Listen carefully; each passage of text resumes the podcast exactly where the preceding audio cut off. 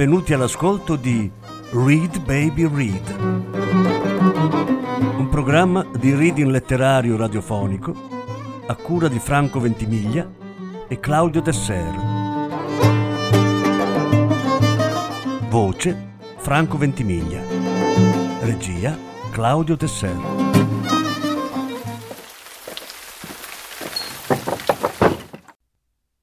Quattro brani dal libro L'agenda ritrovata. Sette racconti per Paolo Borsellino. Alessandro Leo Grande. Le maschere di San Giovanni. Seconda parte. Indugia fa qualche riferimento. Dietro una montagna di parole cela la verità, quella che ritiene essere la verità ultima, o almeno così lascia intendere a me che gli siedo davanti.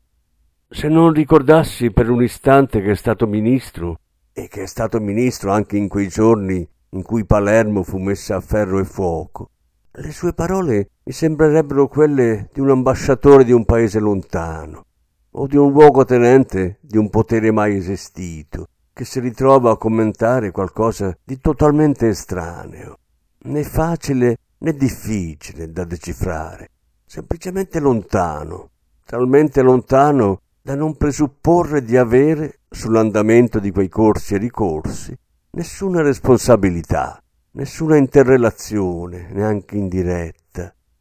Quello Stato era ormai un formaggio marcio, pieno di buchi, all'interno dei quali si annidavano i vermi, vermi di ogni specie, vermi di varia natura, Glielo dico sinceramente, noi non ci siamo posti per tempo il problema dei vermi. Pensavamo di contenere anche loro, ma per contenerli sono state aperte le porte, sono stati lasciati liberi i buchi. Così non solo sono prosperati al loro interno, a un certo punto sono usciti fuori. Chi sono i vermi? A chi si riferisce? Una parte della democrazia cristiana, degli apparati dello Stato, dei vertici dei servizi, anche alcuni super poliziotti, troppo potenti per essere intaccati, troppo sicuri di sé per essere ostacolati, uomini delle forze dell'ordine che avevano lavorato con altri uomini delle forze dell'ordine ammazzati dalla mafia e che poi all'improvviso si sono ritrovati a condurre il gioco sporco. Sono stati loro a far imputridire i buchi avvelenati che invece avrebbero dovuto sanare. Sa perché non ho mai creduto alla tesi della trattativa? Quale trattativa? Quella tra Stato e mafia. La trattativa che sarebbe avvenuta dopo la morte di Falcone per evitare altre bombe. Non ci ho mai creduto perché una parte dello Stato, dell'economia, della finanza, era già collusa con la mafia aveva già solidi rapporti con la mafia, non aveva affatto bisogno di trovare nuovi interlocutori per trattare. Contro questo Stato un'altra parte dello Stato ha condotto una lotta assoluta, ma quest'altra parte, la parte sana, era già profondamente indebolita. È stata fatta ogni cosa pur di non farla lavorare, non crede? Mentre mi fissa, inizia ad accarezzare un'agenda rossa posta alla sua destra sulla scrivania affollata di libri. Un'agenda dalla copertina liscia e rigida, priva di scritte e disegni, tanto da far apparire il rosso ancora più nitido, quasi irreale. Alza nuovamente il tono della voce. Fummo noi a chiamare Falcone a Roma, quando non volevamo più farlo lavorare a Palermo.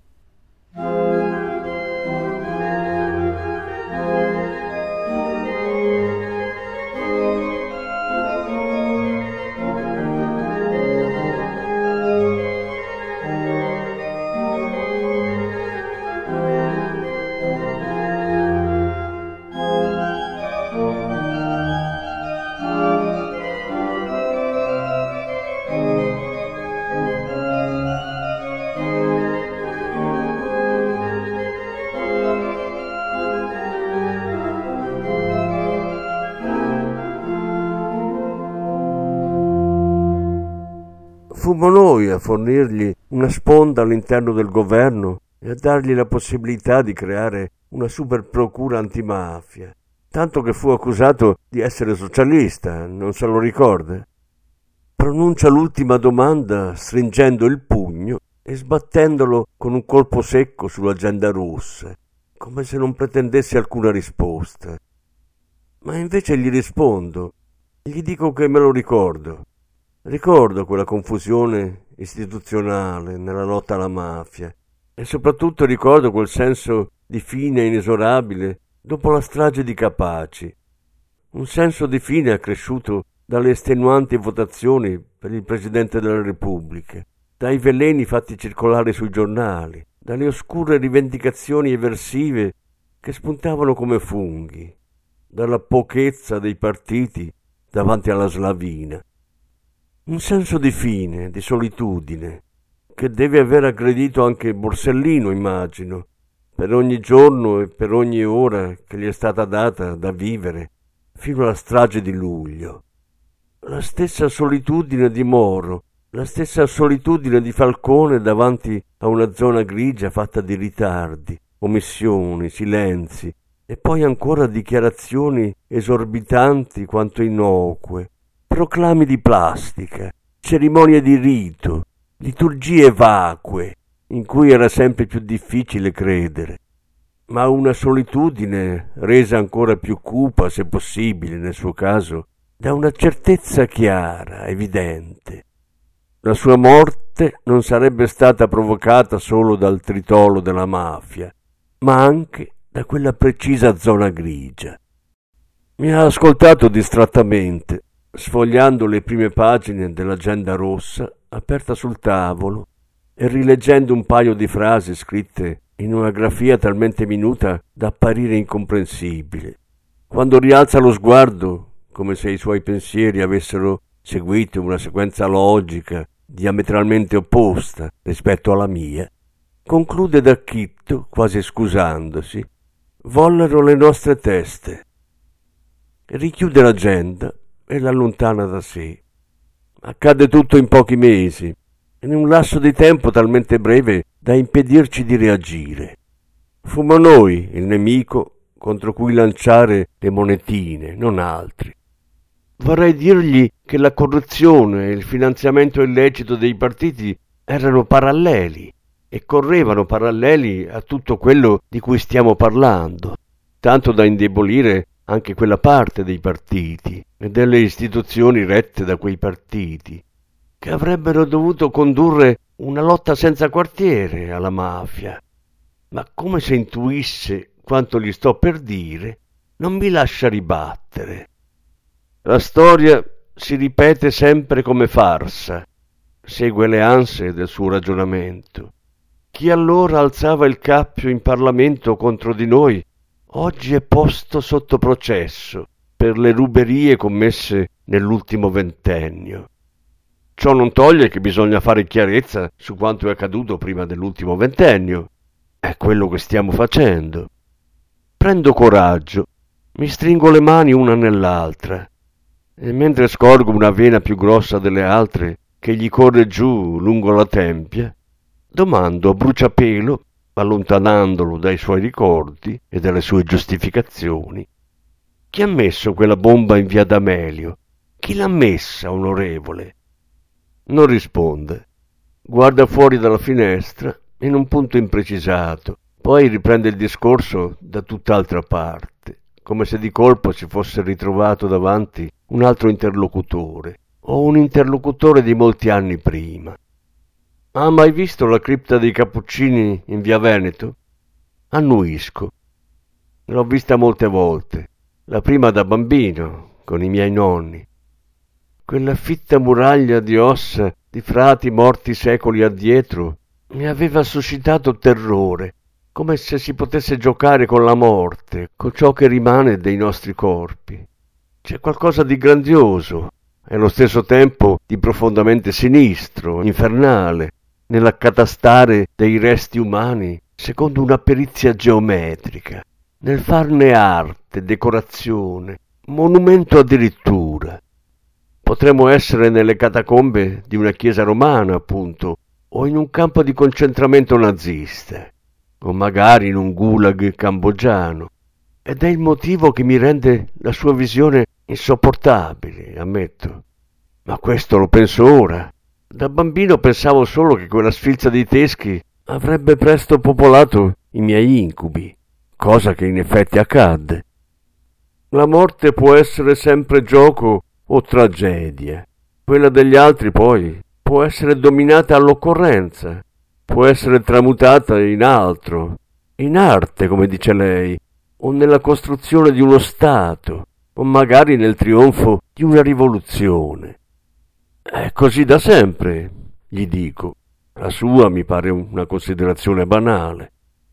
Ciò che mi sgomenta non è la morte in sé, ma l'anonimato di quelle ossa, di quei teschi, dei volti e dei corpi che un tempo hanno sorretto. Si ferma un attimo, aggrotta le sopracciglia. Vado spesso a visitare la cripta. Mi soffermo soprattutto davanti alla sfilza dei teschi, come la chiama lei. Li osservo, mi lascio osservare da loro. Osservo la cavità che ospitò i loro occhi, la fessura da cui proferirono le loro parole, le loro preghiere, le loro lamentele. Per quanto mi sforzi di afferrarlo, non ci vedo niente di sacro in tutto questo, niente di religioso. Ma il punto è un altro. Vedo quei teschi e non posso non pensare alla caducità del tempo, delle stesse parole che hanno proferito, dei pensieri che hanno inseguito, dei giorni che hanno vissuto. Credo che indurre questo tipo di riflessioni sia proprio il fine di chi ha costruito un ossario del genere. Non mi vuole seguire. Quel muro di teschi, quelle centinaia di teschi depositati uno accanto all'altro, per file orizzontali e verticali, non sono solo una grande operazione teatrale, sono al tempo stesso una visione comica e tragica. Comica perché, e glielo dico da ateo, solo chi non si prende troppo sul serio, chi non prende troppo sul serio i materiali di cui dispone, può ideare una cripta simile, ma anche tragica, tragica come questo paese tragico, segnato da un olezzo di morte che non riesce ad arginare, anche quando prova a riplasmarlo in qualcosa di differente tragica come l'immagine del Papa portato in spalle in San Giovanni in Laterano.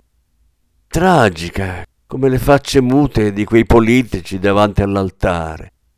Tragica come le facce di altri politici, anche del mio partito, davanti alle bare di Falcone e Borsellino.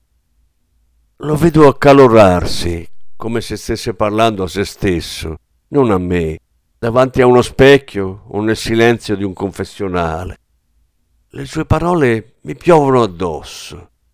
Quelle facce, quelle maschere sono tragiche, ancora più tragiche dei proclami dei brigatisti, delle dichiarazioni dei pentiti, delle bombe che sono esplose, dei corpi lacerati.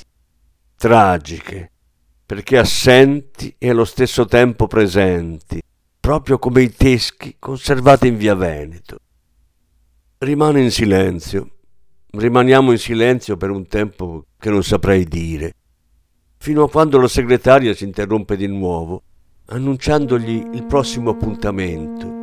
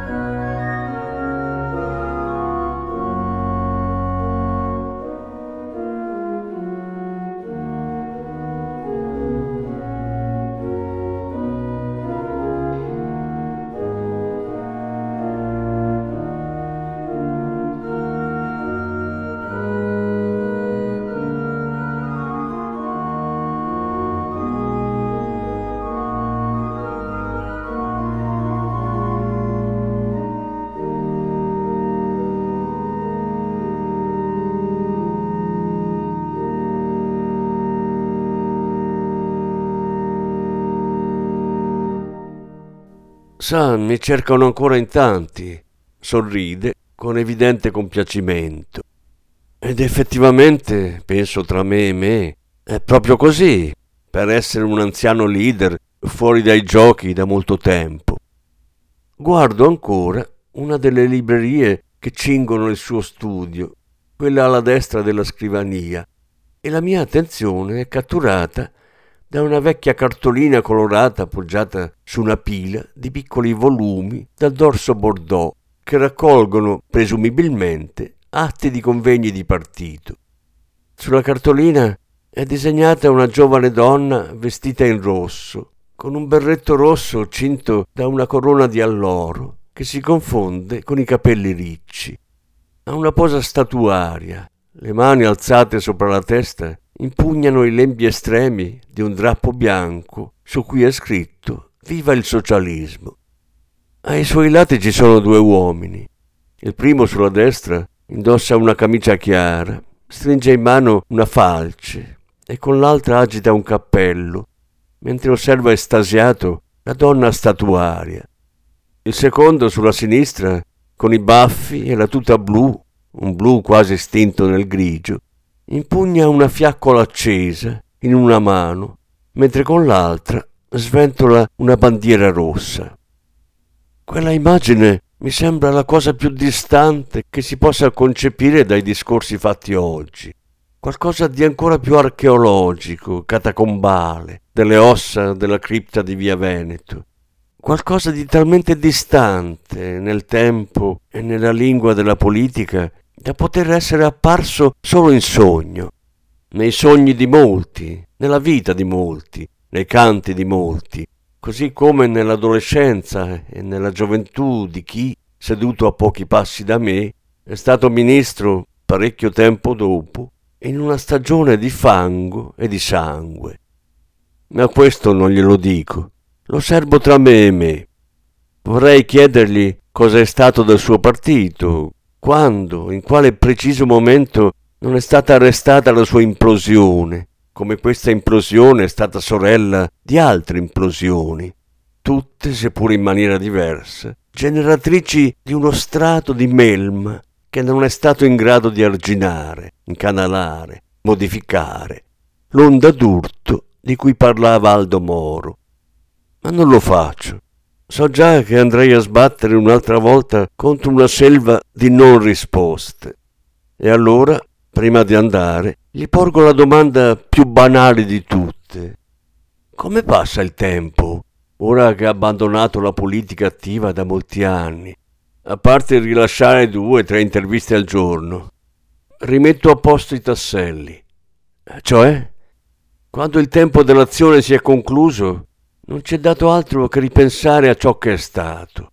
Ma come vede, c'è modo e modo di farlo.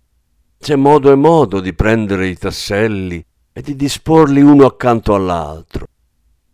In strada, l'umidità della sera mi accarezza la faccia attraverso il caos della piazza, tra macchine, motorini, tubi di scappamento, autobus, turisti, vigili urbani, taxi, gabbiani e, e poi ancora turisti con i loro smartphone, i loro zaini, le loro cartine geografiche. Guardo l'altare della patria sulla destra, che domina, freddo e distante, questo tramestio indolente, e mi dirigo verso via Caetani, la via a due passi da qui, dove, adagiato nel bagagliaio di una R4 rossa, fu ritrovato il cadavere di Moro. Lo faccio quasi istintivamente, come un sonnambulo, come se fosse la logica conseguenza dei discorsi del tardo pomeriggio, della lettera citata, delle considerazioni ascoltate sul fango e sulla tragedia. Costeggio il palazzone rosso di botteghe oscure, che fu la sede del più grande partito comunista d'Occidente. E mi accorgo che nei locali a piano terra hanno aperto un discount. Dopo pochi metri giro a sinistra e imbocco via Caetani, un budello nel cuore di Roma che si snoda verso il ghetto. Negli anni dell'università venivo spesso a studiare nella biblioteca di storia moderna e contemporanea, nello splendido palazzo Mattei di Giove. Ora non più. macchine parcheggiate alla destra e alla sinistra della strada consentono solo un piccolo tratto percorribile nel mezzo della carreggiata. La R4 venne lasciata proprio di fronte all'ingresso del palazzo che ospita la biblioteca, come ricorda una targa sul lato opposto e un ritratto bronzeo del volto di Moro che affiora dalla parete. Cerco di ricordare le foto in bianco e nero scattate in quel giorno di maggio, le foto viste tante volte, la macchina ferma nella piccola strada, la folla assiepata davanti, Cossiga immobile a due passi dal bagagliaio, i capelli ingrigiti, il volto funereo. Cerco di ricordare tutto questo, ma non riesco ad afferrarlo nel caos della Roma di oggi che cinge da vicino anche questa piccola via e che ha frapposto un fitto strato di rimozione tra sé e quegli eventi, come se quegli eventi fossero capitati in una città che solo casualmente ha lo stesso nome, la stessa topografia.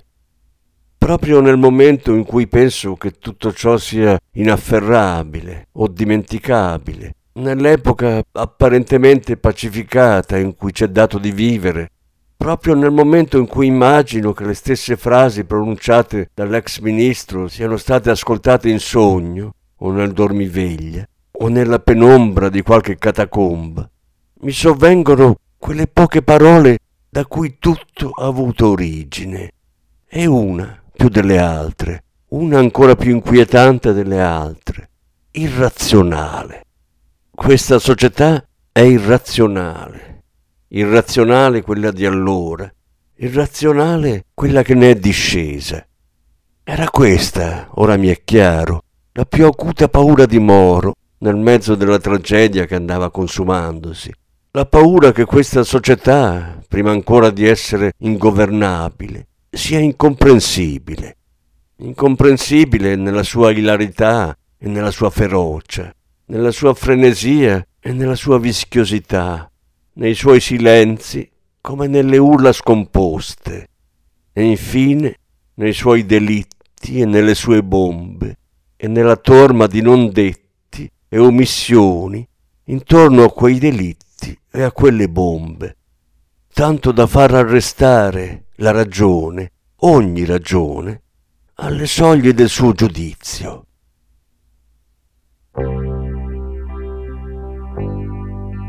Now I've heard there was a secret chord that David played and it pleased the Lord. But you don't really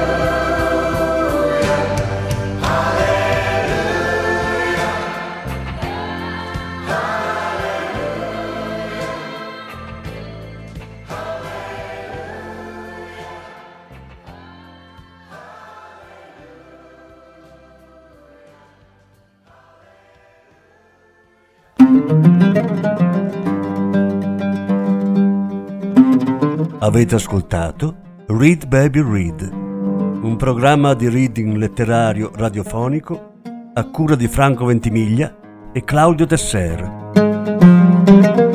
Grazie per l'ascolto, alla prossima settimana.